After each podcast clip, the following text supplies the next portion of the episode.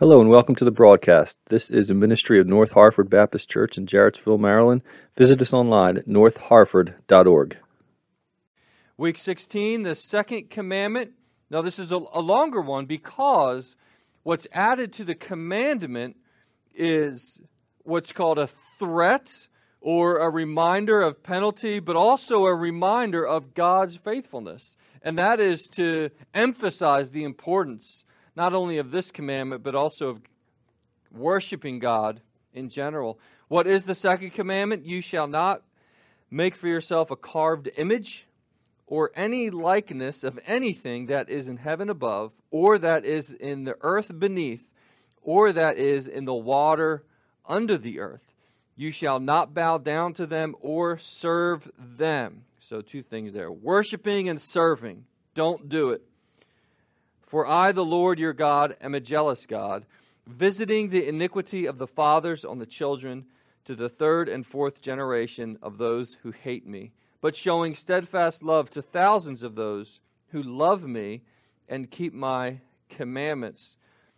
The common way to do false worship in that ancient world was to carve something out of wood or make a sculpture out of stone call it God, worship it as God. And usually that would be representing something else in creation. Yeah, a sun god, a moon god, something like that. A sea god, a god of uh, like fertility for the fields.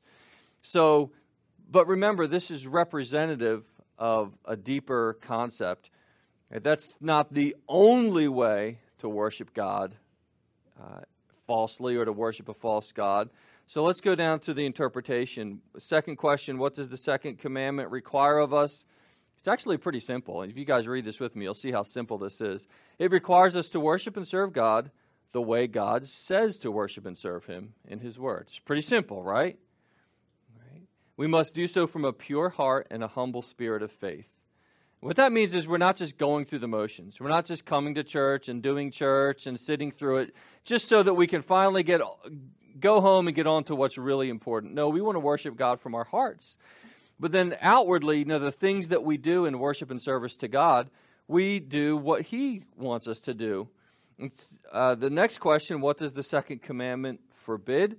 Well, it forbids us from worshiping God however we want. Right? That makes sense, right? Again, it's very simple. You guys can think about um, being kids and trying to obey mom and dad, right?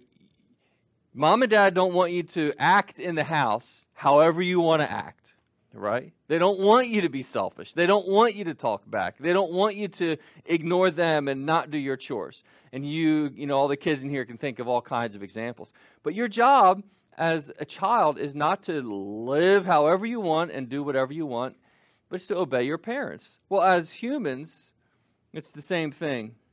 God doesn't want us to worship Him and serve Him however we want you can finish reading that paragraph with me. We must not worship God simply based on tradition, uh, which just means this is the way people have always done it, so this is the way we'll do it forever, or imagination, or personal opinions and desires. If we do any of this, we treat things in the world as if they are God, right? We don't want to treat things in the world as if they're God. That's really, if you want to, you know, dig underneath, what's the real problem with false worship? It's treating God like he's not God, and it's treating things like they are God. That's the problem. What does the second commandment teach us about God? It teaches us that God is a God of truth and therefore must be worshiped based on truth. To worship based on lies is to not worship at all. Imagine if you're in a conversation with someone at school or wherever, and everything you say, they hear the opposite and so they accuse you of saying one thing. And you say, no, that's not what I said. That's not what I believe. Here's what I believe. But again, they, they, they accuse you of saying something different. They're not tracking with, with the things you're actually saying, the truth. Well, in the same way, God tells us about himself and he tells us how to worship himself. That's how we worship him. He's a God of truth. You know, what does this mean for Christians? Uh, living under the new covenant in Christ's blood, our worship is centered on him, Christ, and dependent on His Spirit. Always, always, always, always. To be Christian, to live as Christian, to worship and serve as a Christian, is for our hearts to be centered on Christ and dependent on His Spirit. We devote ourselves to reading and preaching God's Word, praying and singing to Him, and celebrating baptism and the Lord's Supper faithfully till Christ returns. We worship faithfully, joyfully, and full of hope. So, again, the heart is important. John 4 23 through 24, Jesus says, The hour is coming and is now here when true worshipers will, worship the Father in spirit and truth. For the Father is seeking such people to worship him.